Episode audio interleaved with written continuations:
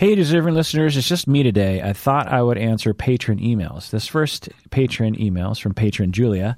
She writes, I've recently gotten a job working with kids 12 to 17 with mental health issues in a residential treatment facility, and I'm having a bit of trouble knowing my place with them. These kids have been through an insane amount of trauma, and as I am not their parent nor their therapist, I'm having a hard time making a place for myself. I care about them a lot, and I want them to know that I care, and I don't want to be the bad guy. It also doesn't help that my coworkers are usually just sitting on their phones, and it seems that me and them aren't on the same page since they don't really care to be there. Also, since I am new, the kids don't respect me and don't listen to my directions. One girl said to me that it's because they don't know me and they have trust issues. I have knowledge about attachment issues thanks to your deep dive, but I've recently learned about reactive attachment disorder and I'm not too familiar with it. So, is there any advice you can give me? What's my place with these kids? How should I treat them? How do I make them respect me more? End of email. Yeah. Uh, well, first off, just a little bit about reactive attachment. Often this is applied, I've talked about this before in other episodes. Often this is applied when someone, uh, you know, a teenager has it's it's over applied is what I'll say, because the DSM doesn't have um, a full array of labels for people with issues. Uh, the the DSM privileges and um, privileges certain issues for humans that involve suffering and what we might consider disordered behavior. Um, it doesn't include all of suffering. Uh, there's a lot of suffering that's include that's that's excluded from the DSM. So um, it could be reactive attachment that you're running into with the kids, but it's probably uh, a lot of other things. Just like they have been treated badly, they're going through grief. They have a lot of really entrenched defense mechanisms that are self defeating. And there's no real DSM diagnosis for that sort of thing. So, you know, be mindful of that. But you're not a clinician, so it doesn't really matter what we're talking about here because um, you really shouldn't be concerning yourself too much with the condition since you're not a clinician.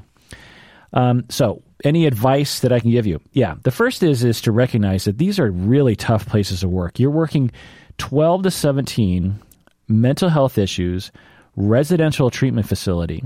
Now, given the fact that you're saying that um, your coworkers, you know, it doesn't help that your coworkers are usually just sitting on their phones. I'm guessing, based on that, that uh, it's probably a larger facility. I'm guessing, you know, 10 to 20 kids or something. Usually that's the case. That's a really, really tough place to work. I've worked in facilities like that a lot of times what you're doing is damage control. Um, you're you don't the damage is so great that the kids come in with such high needs. And as that one person told you they have trust issues and they have a lot of legitimate anger and transference uh, with you. Especially if you're there really trying to connect with them they might begin to transfer a lot of their feelings from their parents and other people onto you. So um, even when things are going well, they might be disrespecting you. So it's it's a tough place to work, and the expectations have to be reflective of that reality. Uh, a lot of times, you're watching train wrecks happen before your eyes. It's very stressful. You know, like you'll see a kid that um, you just see has been pushed around by the system. I mean, usually what why kids land themselves in these kind of residential treatment facilities is because they've their behavior is either so out of control that the state has determined that they will house them um, because if they stay with their parents, uh, things will go really badly as they have been for years, or their parents can't house them. Um, and the kids have sort of blown out of foster care. So, usually, the kids that end up in these residential treatment facilities, if you're in the United States, are some of the most behaviorally challenged, what we'll say, uh, kids that exist in your community. Um, another way to put them is that they're very oppositional. They're prone to, uh, um, you know, aggressive or um, problematic behaviors, uh, over sexualized, drug use, addiction, um, overreactivity, um, you know, just lots of things. Now, it's possible that that's not the uh, population you're working with, but I suspect that it is. You know, deeply entrenched eating disorders and burgeoning borderline. You know, there's there's just a lot of uh, difficulty. You know, teenagers are tough anyway, but um, with this, it's even rough. It's it's uh, literally hundred times worse. Um, so you just have to lower your expectations and recognize that you're you're in a very very difficult situation that it wouldn't be unusual for you to see no improvement in any of the people that you're working with. Often these people are marginalized, racism, sexism, transphobia, homophobia, um, poverty. They're in gangs. They're you know heavy drug use, drug uh, you know dealing, mental illness, absent parents, criminal problems. Um, you know, usually it's several of these things. Uh, so, you know, a lot is working against you. Also, you mentioned that your coworkers don't care. That is rough. The times when I have worked in residential treatment facilities, everyone really cared. The coworkers were very good at what they did, and I was. I mean, I guess this was before they had phones, uh, before you had mobile phones, so there wasn't anything to do, and people had to work, I guess. So um, there's that. But I, when I worked in these facilities, I was young. I was like 24, and I really relied on these more experienced people, and I, I just followed their lead. And um, I never got the respect from the kids the way these more seasoned workers did. Um, so there's that. Uh, so that's going to be tough. If you're the new person and the more experienced people don't seem to care and they're on their phones all the time, that's going to be a tough one. That's a big it's a big burden you're taking on yourself that I don't necessarily think is fair to you. So, you know, do what you can, but lower your expectations. Watch your burnout because you're no good to them if you're burning out. You're no good to them if you quit. Also, don't let your guard down unless you know you can take it. These kind of kids, sometimes they know just where to hit you. When I worked in uh, one treatment facility, it was a, it was just for like five kids and this one African American girl blasted me. I don't even know. I don't even remember what she said to me, but it was literally 25 years ago, and I can remember her face. I remember where we were. We were. It was a renovated split level house in um, Lynnwood, Everett area here in Seattle, and I. Uh, was you know just like you, I was you know eager and trying and felt insecure and didn't really have the respect of the kids and just felt for my eight hour shift, I was just like barely holding on. And this this girl uh, who had a sharp tongue with everyone else turned her attentions on me, and I was in the crosshairs, and she blasted me with something, and I just started crying. and I'm not that sort of person. I don't, I don't just like tear up in the middle of. But she got me so hard, and I remember after that moment, I've talked about this before, that I realized that unless I toughen up, I'm not going to survive in this profession. Um, this is when I was training to become a therapist, and so I was, you know, getting low level jobs in in you know sort of the field, and this was one of them.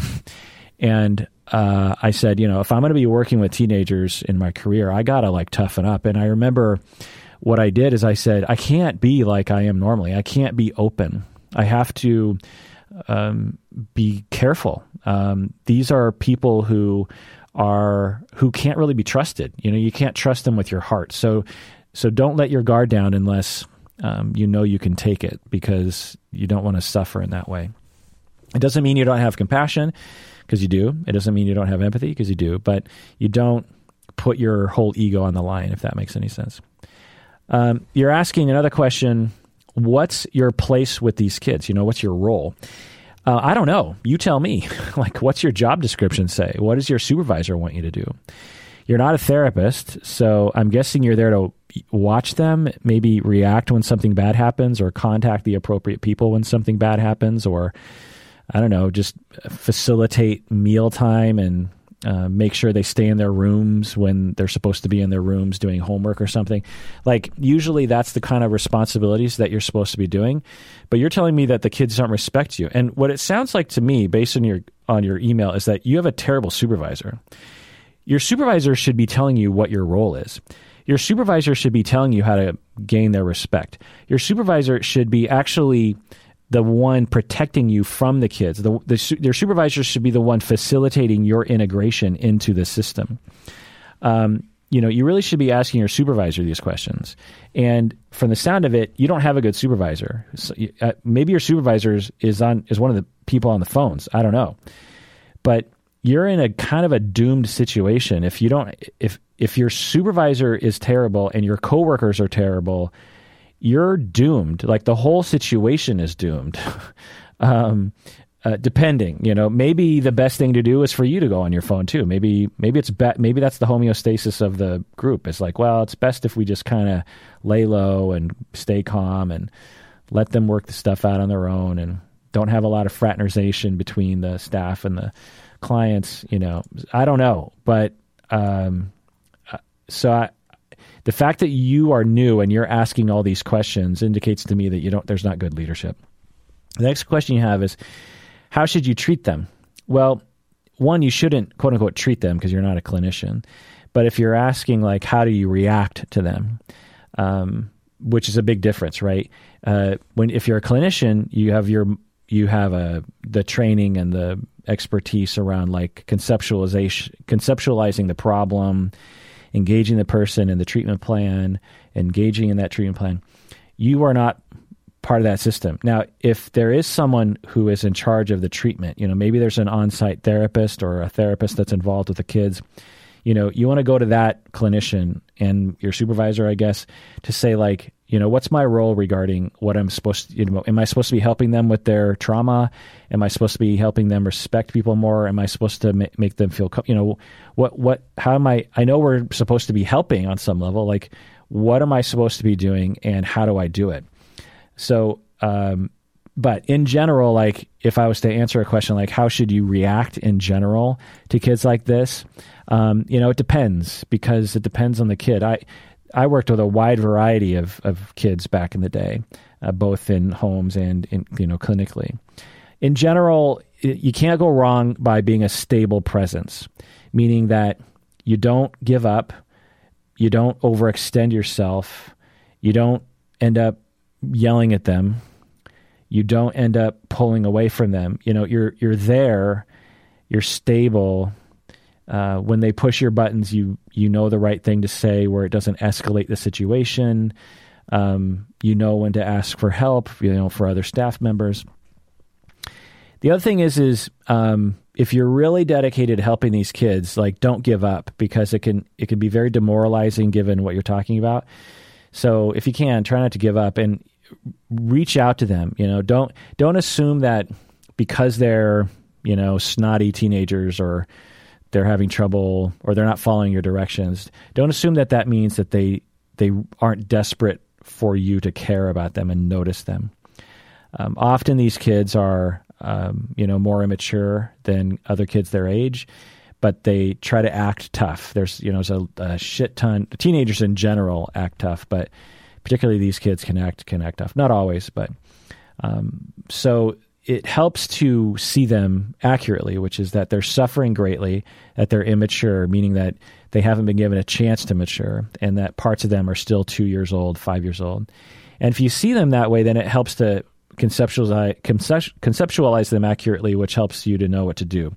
Like if you have a 17 year old who is refusing to, you know, pick up their stuff from the living room or something, and you're now uh, it's tempting to look at that. Well, he's 17, he's almost an adult. He should be able to do this kind of stuff. Well, emotionally in some moments of the day he might be a 3-year-old. And so we don't ask a 3 when we ask a 3-year-old to pick up their stuff, we understand that they might have an emotional meltdown which might make it hard for them to do that and we take it easy on them. It doesn't mean that we don't, you know, stay dedicated to them picking up their stuff, but it means we're a little bit more accommodating. And so the 17-year-old could have a you know tough guy 17 year old version of a three year old meltdown. And you, if you recognize it then it helps to one to sort of cope with it because if he lashes out to you be like well you know he's immature and um, he feels threatened or you know he's he hasn't had enough sleep today or something. Um, you know and with all the trauma that they've been through and all the transference that they're going to do to you you just have to again just see that and not overreact to it. At the very least, not to take it personally, and at best, then you know to be more attuned to their feelings. You can even say things like, "So I must be really frustrating to you right now," you know, or um, "You seem like you really don't want me to bother you about uh, this this task right now," or um, you know, I understand that you really don't want to do this. I, I get that. I, am with you on that one. Um, however, it's a rule that everyone picks up their stuff in the living room. So um, it'd be really helpful. You know, you could be a, a really, you know, helpful person if if you did that for me right now. And then you ask, how do I make them respect me more? God, that is a tough one. Um, your supervisor should not only be helping you with that, but should actually be uh, modeling that for you. Should be buffering, you know, you and the kids. If you've never been trained in that, um, it is a tough thing. I mean, wrangling uh, kids in high school, just you know, non-behaviorally challenged twelve-year-olds in high school, that is a specialized skill. the ability to control a group of teenagers is a very, very specialized skill, and I can relate to being thrown to the wolves like that before. Um, you know, early in my career, I'm you know 27 years old, and the agency I worked at, they would just send me to schools, and I would run these groups for behaviorally challenged kids in the school. So I would get the, you know, the 15 most rebellious, acting outest kids in all of the high school. Uh, I did one at Lynnwood High School. I did one at uh, Sacagawea Middle School down in uh, Federal Way, and the uh, I had no idea I was doing. like I was barely out of my teens myself. I had you know no experience uh, corralling a bunch of kids, particularly kids who were challenging, and I was just making it up as I went along. And I remember one time I was just completely out of control of this one group, and there was this one. There was these two women, these two girls, these two teenage girls who were very vocal, and one of the girls, I just turned to her and I was just like, you know, you you're making you seem to be interrupting everything I do. You seem to make sure that everything I do doesn't work. So today you're going to run the group because I was just I was just frustrated. You know, I'm just like I can't take it anymore. Like, why am I doing this? You know, my fuck my life. You know, I'm not getting paid. I was getting paid thirteen dollars an hour, and I'm just like, I'd much rather be back at the office doing my regular family therapy stuff. Like this is awful. And so I just turned her. I was like, okay, next hour, hour and a half, you're in charge. Um, you know, we're supposed to be doing anger management today, so you do it. And I thought it was just going to turn into a shit show. And at that point, I was just like, I don't care. You know, what they going to fire me? uh, I don't care. Like, this sucks. And so I handed over, and she turned on a dime and became extremely responsible and led a very, very good uh, meeting. And everyone respected her because they knew her and she had a sharp tongue and she got everyone in line. And she, you know, it, it wasn't a very buttoned up uh, therapy group therapy session, but it was much better than the way I was running it. And from that point forward, she was in charge of the group. And I just was kind of like an advisor to her. and I did not think that was going to happen. But, and if you would have asked me, like, you know, that one girl, and you, you know, do you think you could hand over the group to her? I'd be, no way. She would, she would take the reins and run everyone into the, into the ground. Like there's, she's so disrespectful. She's so immature. She's so terrible. Uh, why would I hand the, the reins over to her? That's like the worst thing ever in it, but it totally worked. And it's one of those things of just like one, getting creative, two, having faith in kids because a lot of the times the way they're acting is because they've never been respected. And so they why would they respect other people if they've never been respected? And so part of gaining their respect is to be respectful of them. And by me handing over the group, I think it was respecting her authority, and then she was okay with me.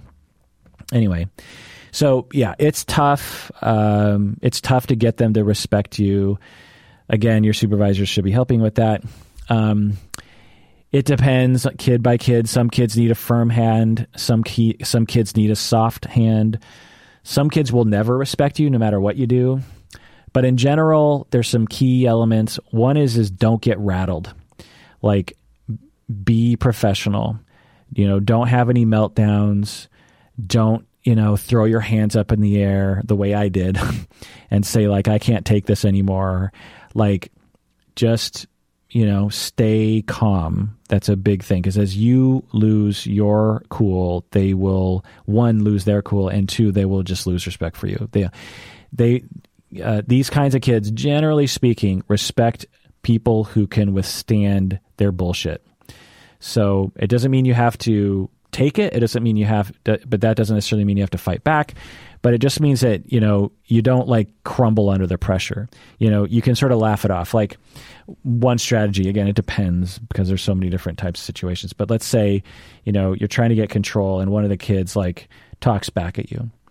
Um, there's a lot of different strategies but one of the strategies is just to be like yeah yeah i get it you know you're trying to make jokes but i still need you to do this so you know you just stay the course you know one of the kids makes fun of your outfit instead of like trying to justify, hey, you know, you know, and getting rattled and hurt by that, you're just like, haha, yeah, very fun. Maybe there's five kids laughing at you, you know, and you just got to be like, um, okay, you know, I get that you're making jokes about my outfit. You know, I guess I'm not on the cutting edge of fashion. Um, who would have thunk it? I'm not.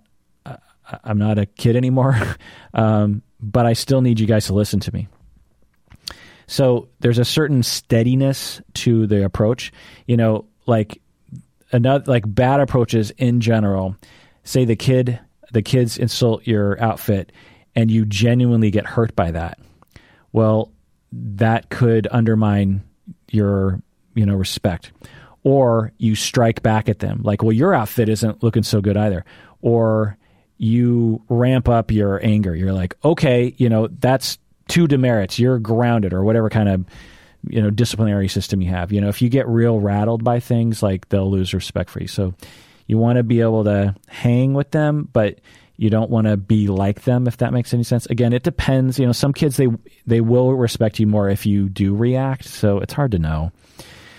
Um, the other thing is is don't say anything that you can't follow through on. Like don't say there's going to be consequences unless you know that there will be you know particularly that your team will support you on.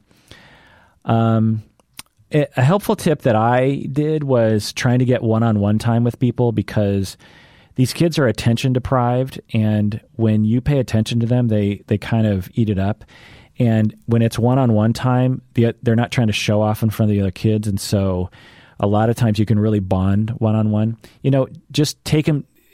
Uh, one of the one of the things in these residential treatment facilities is similar in prison, I suppose. The inmates get very focused on tiny privileges. You know, like when you're in prison, from what I've seen in the movies, they get very focused on things like um, extra food or cigarettes and this sort of thing. You know, little things.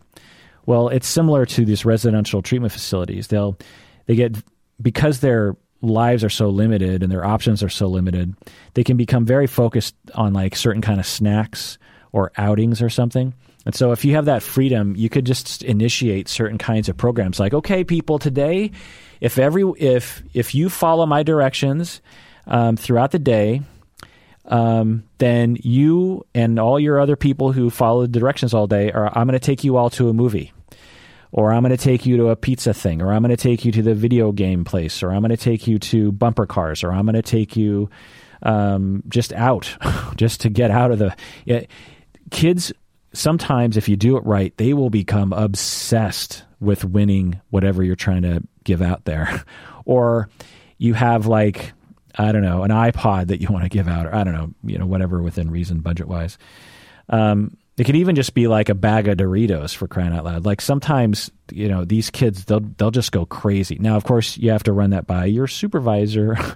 um, but outings can be pretty uh, low uh, maintenance, right? You know, going to the mall with three kids that were good during the day and follow rules. Like, um, you know, kids love that kind of stuff. Get out, get out of town. You know, get get out of the the facility, stretch their legs Uh, you know, so using that can help, but you got to be charismatic with it. You can't just be like, "So everyone, I have a thing." You know, you got to like get in their face and be like, "Okay, people, today I'm gonna start a thing, and you're gonna you know, listen to this, and whoever wants to." And maybe the first few times the kids not they're not into it, but if you stay consistent, you know, they'll they'll get in line with it because the thing is is as you've been listening to this podcast and the attachment stuff is that in all likelihood all of them have massive attachment injuries. And so if someone shows them consistency and resilience and is uh, good and pays attention to them and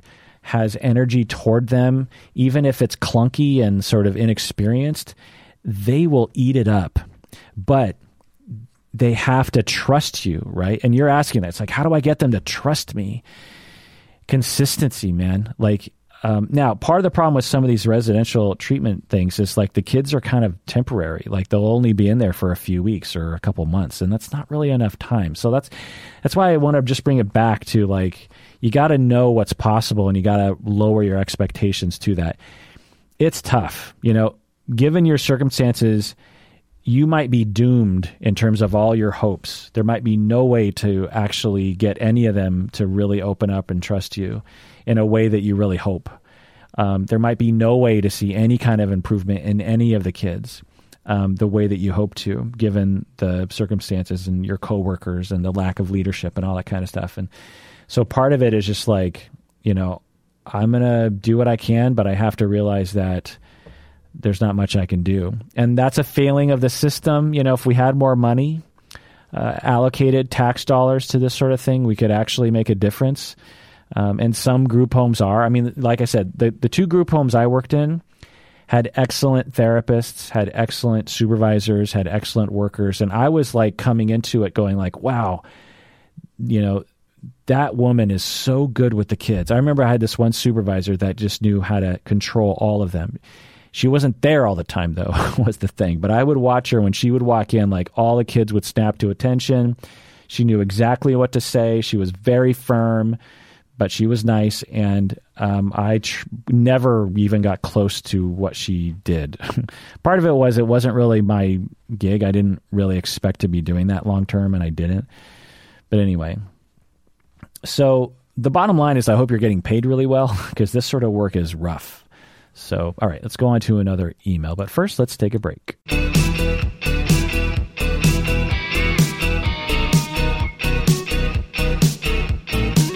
All right, we're back from the break. This next email is from patron Lucas. He writes, My name is Lucas, and I am a 16 year old boy from Denmark.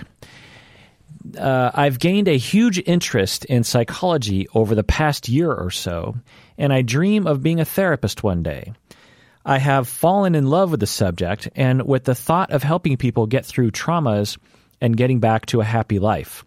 I spoke to my mother about it, and she immediately turned down the idea. Her argument is that it takes a huge mental toll on therapists to listen to people's sad stories.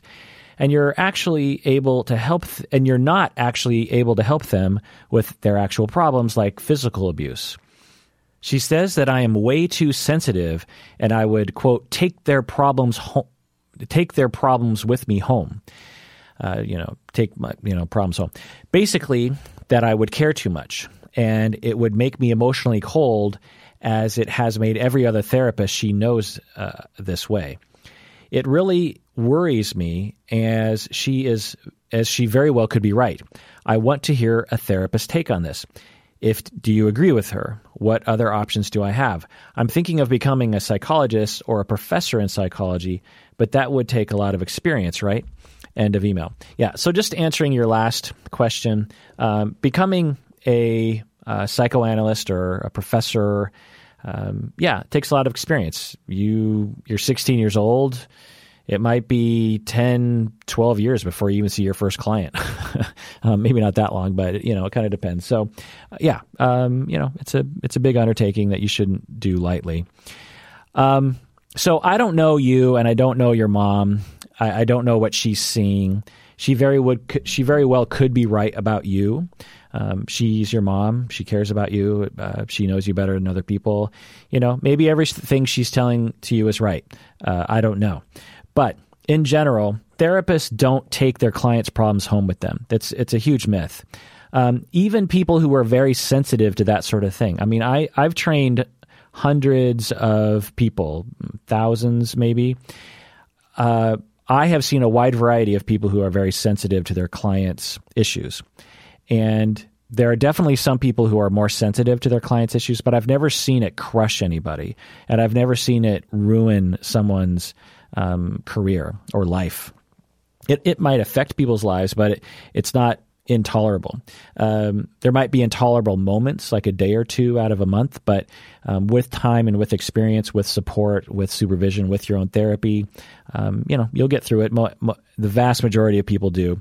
I think I've only experienced maybe one or two people who couldn't handle it, and I'm not even sure if it was the clients they couldn't handle, but like certain aspects of the work that they couldn't handle, or the the stress of their challenge, their perfectionism, that kind of thing. Uh, but yeah, uh, you know, we most therapists, in fact, the vast majority, don't take their clients' problems home with them. In general, to the point where it actually like degrades their life. Um, it's uh, the nice thing about being a professional, though, is that so one thing I realized early in my career was that for a lot of my life, I had been trying to be a therapist with a lot of people, friends and other people. But I was never really getting fully satisfied because, of course, my friends didn't think of me as their therapist, but I was really trying to help them. Then, when, when I became a therapist, it became so much easier, and I, I stopped trying to therapize my friends and family because I had an outlet for my energies. And so, uh, um, you know, uh, that was another big help, if that makes any sense. That kind of relates to what you're talking. Anyway, um, also, generally speaking, it doesn't take a huge mental toll on therapists. That's another myth. Um, your mom also talks about that therapists just listen to sad stories. This is another myth. It's a total misunderstanding, a misconceptualization of the reality of therapy. Uh, I, as a therapist, have been practicing for over 20 years. I have never once thought that my job was just listening to sad stories. I mean, clients come in to talk about a lot of things. And sometimes they're sad for sure. But usually sadness is not the uh, main sort of focus. Usually it's um, hurt, confusion, anger, um, you know, dreams that they want to have.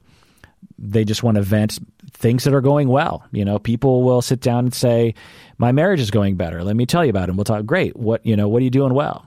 Um, so it runs the gamut in terms of like the emotionality of a of a session. So um, you know, we don't just you know people who have that point of view. I find have a very stigmatized view of what therapy is that you know clients just come in and they complain about their lives and a, a, therapist just listens and strokes their ego and says it's not your fault and that's what therapy is. It's like no that's that's not what therapy is. Um, now your mom also said something like you can't actually change the circumstances of their life and that's true. Like we can't go to their home and stop their parents from abusing them, you know, for sure. But we can absolutely help them change their lives in very meaningful ways. And we can actually treat things about them that will actually change. I mean, I have literally cured people of their post traumatic stress disorder. And I will gladly take responsibility for that because it was me. Now, the client had to go along with it and the client had to do the majority of the work, but I was the one that did it in the same way that, you know, um, I don't know, like I coached someone to get a gold medal in the Olympics. If I'm a coach and I was there, you know, helping them, now the athlete did all the work, but I was there telling them what to do and I was there supporting them and I was, you know, I knew the regiment. I knew that if they didn't have me, they wouldn't have been able to do it. Um, I have been a part of that. You know, I've helped to cure people of their PTSD. I've helped to cure people of their personality disorders where they had absolute borderline personality disorder, and three years later, they did not. I've helped to cure people's drug addiction to heroin, alcohol, you know, all sorts of things. Um, and so on. You know, I know that about myself. I've had, I have the track record. Most therapists, if not all, do have track records like that. So, you know, this notion that like therapy is pointless and, you know, you, you can't really change people's lives and it's just a, a bunch of people complaining and therapists just saying it's not your fault. That's that's not what therapy is. That's not what any therapist sets out to do. Um, you know, your mom also claims that it will make you emotionally cold. Um, that's not usually what happens. Now, you certainly can, can become burnt out, and you know, Denmark. I don't know if this is where you're. You say you you're from Denmark. It sounds like that's where you're living. I don't know what the mental health system is like in Denmark. I have a hard time believing it's that different from the United States, um, but it could be, and it's possible that the system is really broken in Denmark, and a lot of therapists are burnt out. I don't know, but in in general, in my you know city, it doesn't make people emotionally cold at all. In fact, it probably produces the opposite. I have become much more compassionate towards my fellow man as I, you know, gain experience as a therapist. Because with every client, with everyone I talk to, I am extended to understand human beings in more deeper, real ways. And stereotypes and distancing in my mind uh, is more and more shed as I grow older.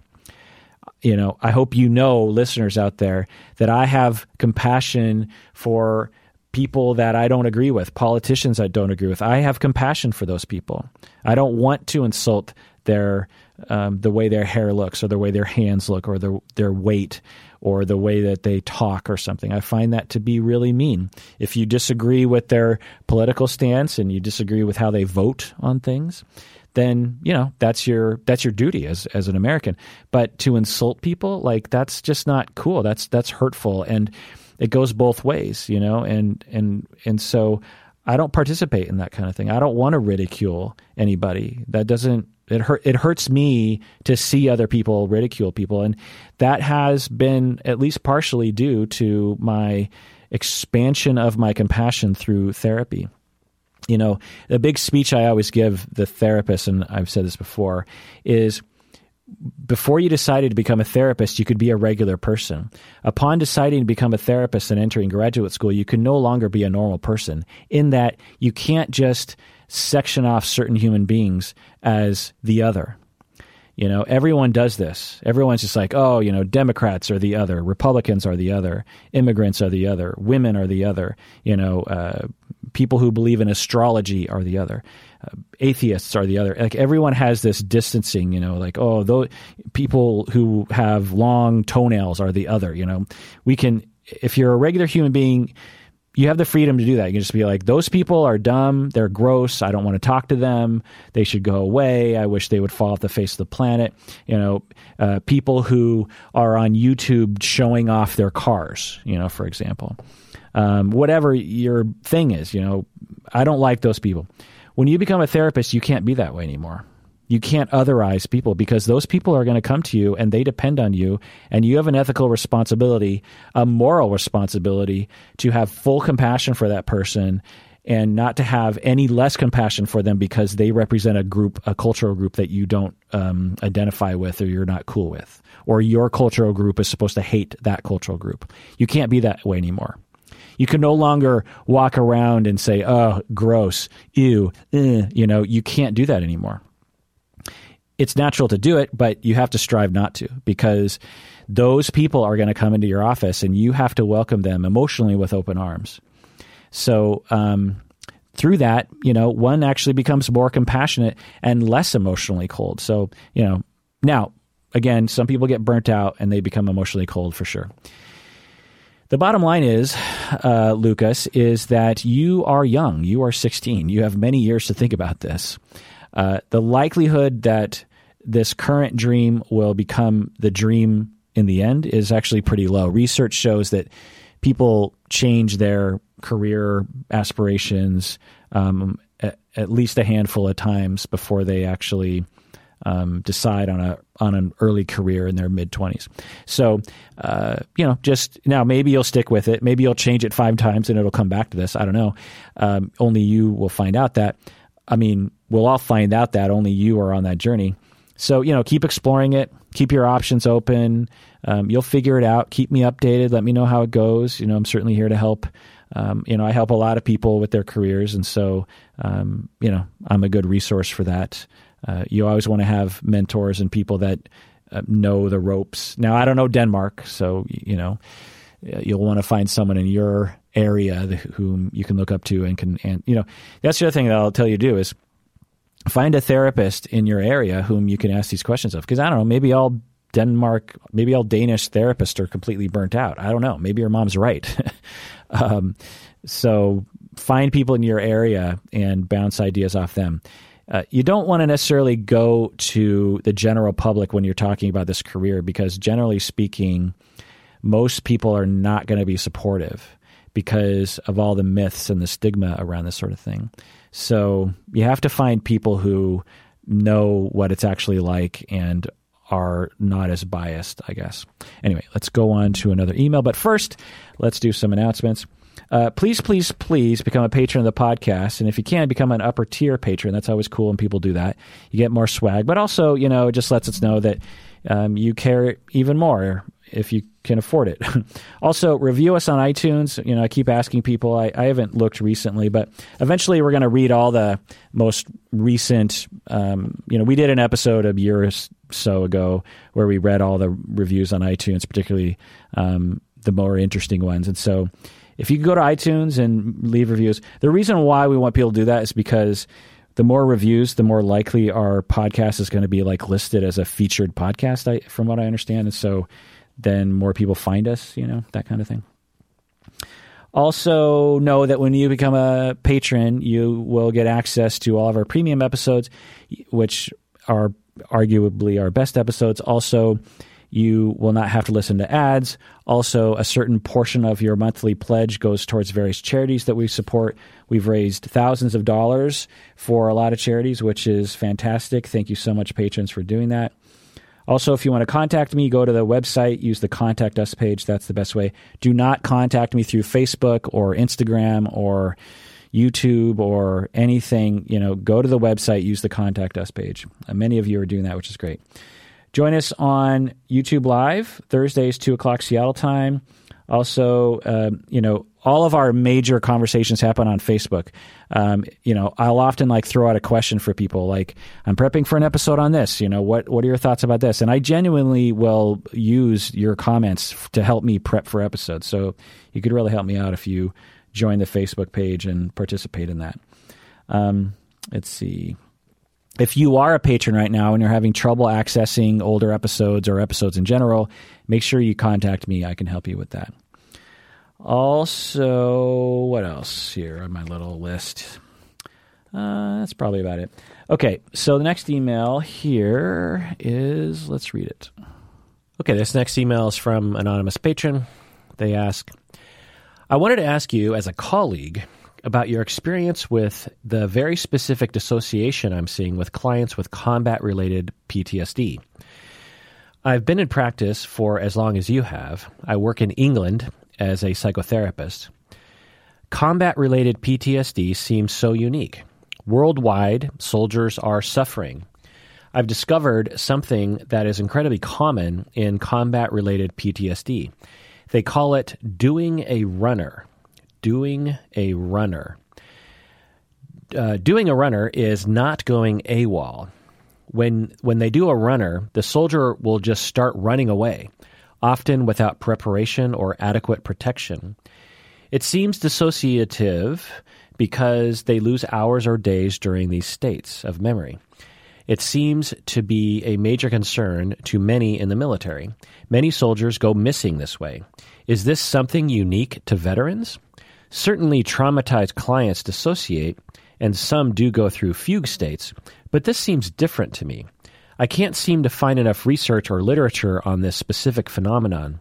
I'm researching it out of fascination, and I plan to write an article for the British Association of Counseling and Psychotherapy's journal. End of email.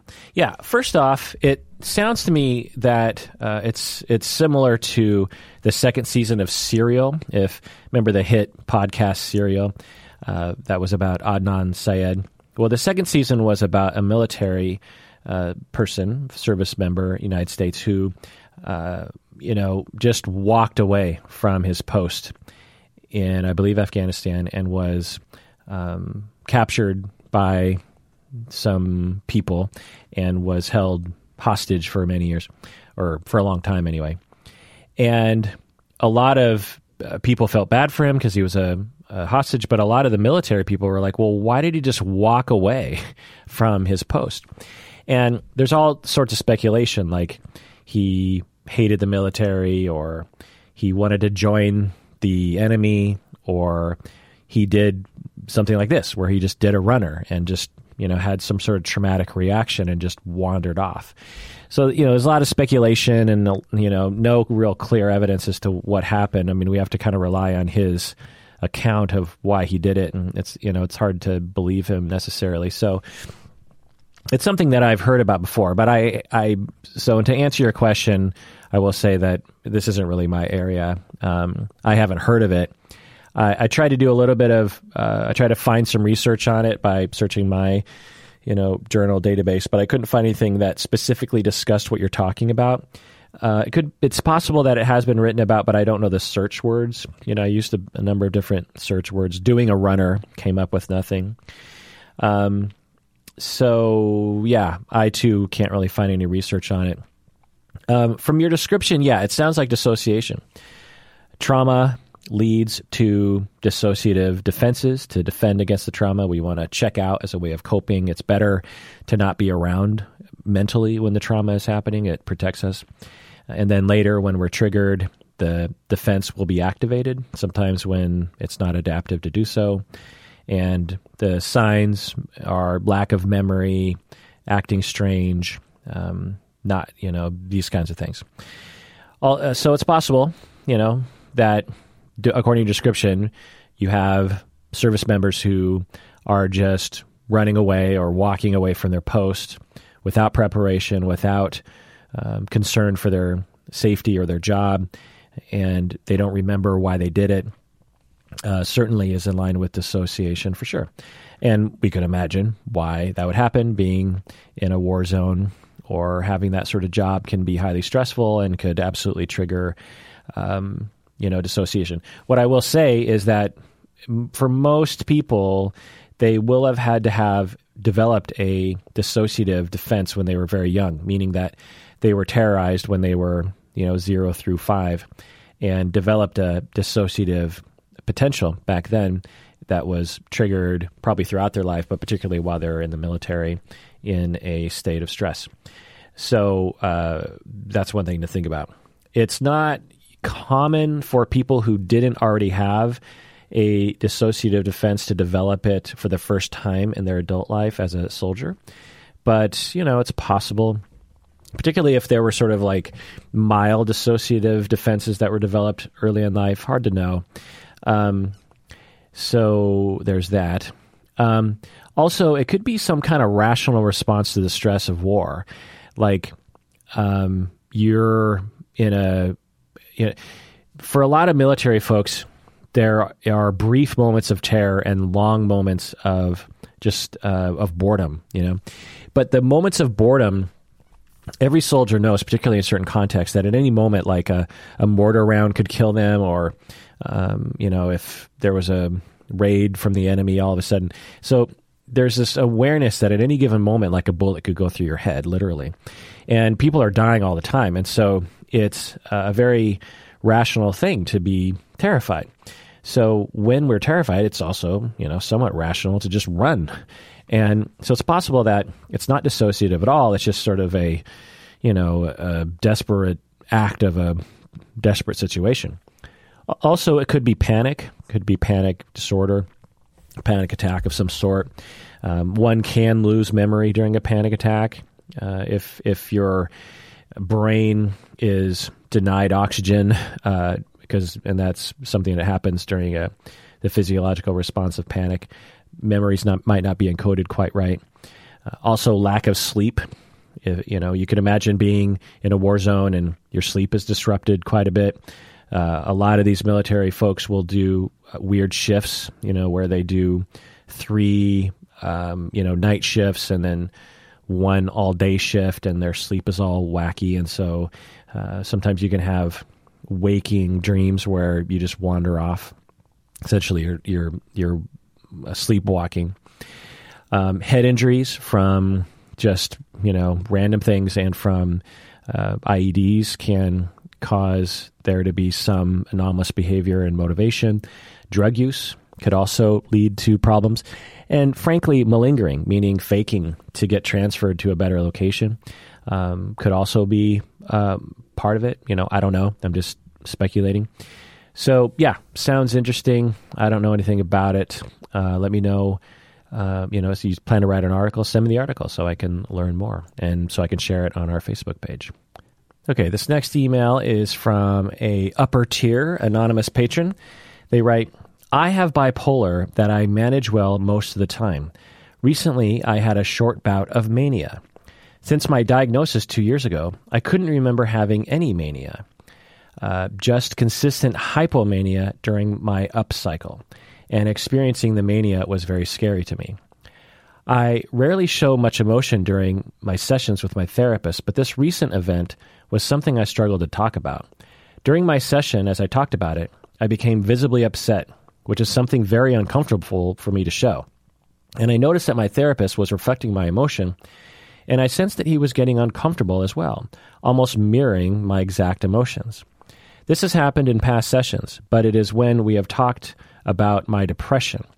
Again, in session, I would get upset about feeling so depressed and see that he was also becoming upset. Several months ago, he actually brought it up that he gets a helpless feeling when I am struggling. And for the record, he is not helpless and does a great job getting me through those moments. None of this feels alarming to me, but I do want to discuss it further with him at some point. I guess I am just really curious if this is projective identification. Is it really a is it is it related to transference and countertransference, or is it something else? End of email. Yeah, sounds like you're in in good hands. You have a good therapist um, you feel like your therapist is helping you and, and has gotten you through some ups and downs in your life, which is um, very hard to do. And, and so you have a very good therapist. Your therapist mirrors your emotions, meaning that at the very least, your therapist really notices your emotions, which is fantastic and can feel very good as a client to know that your therapist gets you. And your therapist is moved. Your therapist um, is moved by your emotions. Your your therapist has emotional reactions to you. Your therapist is willing and confident and you know moral enough to say that he also feels helpless when you're in a difficult spot, and um, he is confident enough and and likes you enough to share that with you, which you know it can be a very powerful idea of just like okay, you know, we're both in this together and we're we're both we both don't know what to do and we both are, you know, very affected by the situation. That's a incredible experience to have as a client and as a therapist. So yeah, you're asking, you know, should I keep discussing it with uh, the therapist? Should I? Yeah, absolutely. Just keep discussing it with them. That's that's you know that's what therapist is for. And then you ask, is it projective identification, transference, countertransference? Um, yeah, it is. um, it depends on what we mean by the um, by the uh, the terms. Um, I my the de- definition that I use for countertransference is one that um, a lot of people use, but not every not everybody, which is that countertransference is just the emotional uh, and uh, urge reactivity that therapists have in relation to the client's material, and so as you are exhibiting sadness and depression or mania or difficulty, uh, that is producing a feeling in your therapist, which is what you're observing as him being upset and as him feeling hopeless. And that's, you know, it's countertransference. Meaning that it is touching something in him. Maybe he identifies with it somehow, or, you know, it reminds him of something, or it's just something deep within him that, you know, emerges for him in, in reaction to you. Um, is it transference? Um, hard to tell because you're not really talking much about your own kind of issues of transference from your early relationships to him. So I don't know. Um, is it projective identification? Um, you know, could be. Again, it, it depends on what is going on for you. Um, because if if you have bipolar and you're going through a what we might call a biological downswing in your moods, then it doesn't necessarily have to do with anything, any early relationships that you had. It just has to do with your biological condition of bipolar. And so you're struggling with that, and your therapist is having a feeling about that. And, you know, we don't need to go beyond that in terms of conceptualization. But it's possible that your bipolar is actually related to early childhood things and early internalized relationships, and you're recreating that with him. Like, um, you are, um, maybe you had a depressed parent, and your parent made you feel very helpless in relation to their depression. And um, through and, and th- you internalize that relationship and then you recreate it with your therapist where you transferred to him how you felt when you were young and you become your parent. So you are the one with the mood disorder and your therapist is now the one feeling helpless trying to help. Um, so, you know, that could be projective identification. I don't know. Uh, you didn't indicate anything along those lines. That doesn't mean it's unhealthy or anything. It just, you know, uh, you have bipolar and you have hypomania and you have depression, and that's terrible and it's unfair to you. It's a, you know, terrible, it can be a terrible condition that uh, can be very distressing and very difficult to deal with and you have a good therapist who's helping you with that and who's willing to get into the trenches with you, which is great. So, um, uh, the other thing I'll say is when I've treated people with bipolar and major depression, uh, I almost always feel helpless too. Um, it, it's a very difficult, you know, I was talking to you earlier, it's like I, I can cure people of their PTSD. I, I have very strong confidence I can, uh, if the client is willing to do the work, eliminate phobias and panic disorders, social anxiety. Um, I'm very confident that I can help people with addictions in the long term. Um, I'm very confident I can help people with personality disorders in the long term. But when it comes to bipolar and major depression, I am not very confident. Um, I, I, maybe it's because I haven't really specialized in that work because I haven't, but I've certainly had dozens of clients, uh, particularly with major depression. Um, not so much with bipolar, but uh, but a fair amount. You know, maybe a couple dozen with bipolar as well over the years. Not so much in recent times, but in my early years for sure. And it's the the rough part about major depression, any sort of mood disorder, is that one they tend not to um, react all that great to uh, treatment. Um, meaning that with PTSD, for example, I can, if you give me enough time and the client's willing to do the work, um, I, you know, we can eliminate the symptoms forever. But when it comes to major depression, a lot of it is just symptom management and attempting to take away the deep lows or knowing what to do when you have the deep lows and that's a different prognosis and it's a different approach. And there's less indication that your therapy is actually doing anything. Um, you know when i when i test people pre and post treatment for ptsd even complex ptsd and the the measure clearly shows that they definitely had ptsd in the beginning and at the end they didn't.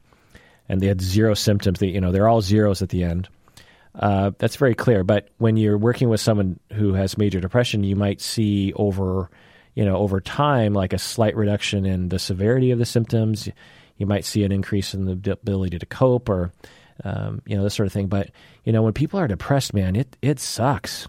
It is. Um, it is no joke, man. It is it is breathtaking sometimes to be with people who are in that state um, as a therapist because you're there to help, you're there to absorb, you're there to have empathy, you're there to be with them through the difficult times, and um, it's tough, you know. And I've done the work, and and I've helped people, and I have a lot of colleagues. You know, therapy can literally save people's lives, keep them from killing themselves, keep them from drinking themselves into a, a hole.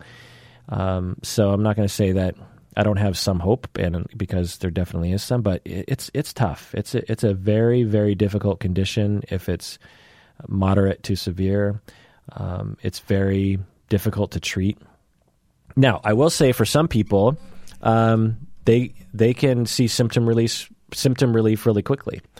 Um, I can remember one client I had very early on who came to me with major depression, and within a few months, she had no symptoms, and that sustained for many months. And so, um, and I'm not going to say that it doesn't happen, but uh, but for I've been with some clients for years who um, it just seemed like no matter what we did, it the cycles would just come, and when they came, it was like a bomb going off in their soul, and it would just lay waste for a couple months. You know, it was it was it's tough. It, I mean, the suffering is real, man. Like it is, it's just no joke. And so, um, for your therapist to be with you and upset and to feel helpless is congruent and normal and rational.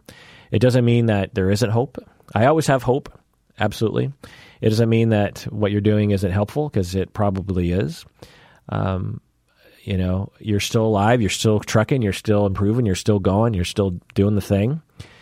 And, um, you know, sometimes that's the victory. You know, you are winning the race. And uh, I commend you for that.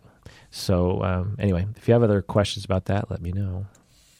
All right. Well, let's adjourn, as I sometimes say in class, this, this podcast episode and move on to our next thing that we are going to do. You know, whatever you're doing after this, or while some people are driving or doing laundry. If you're like me, you know, you're in the car, you're on your run, you're doing your laundry, you're taking the dog for a walk, um, you're organizing your bookshelf, you're wrapping presents. What else do I do when I'm? Um, uh, you're organizing your receipts for your small business. You're um, what else do I do when I'm listening? Working out, lifting weights. Um, you know, walking from your car to your office. You know, all the all those kinds of things um, it's now time for us to continue doing those things without me connected to you. and please take care of yourself because you deserve it. You really, really do.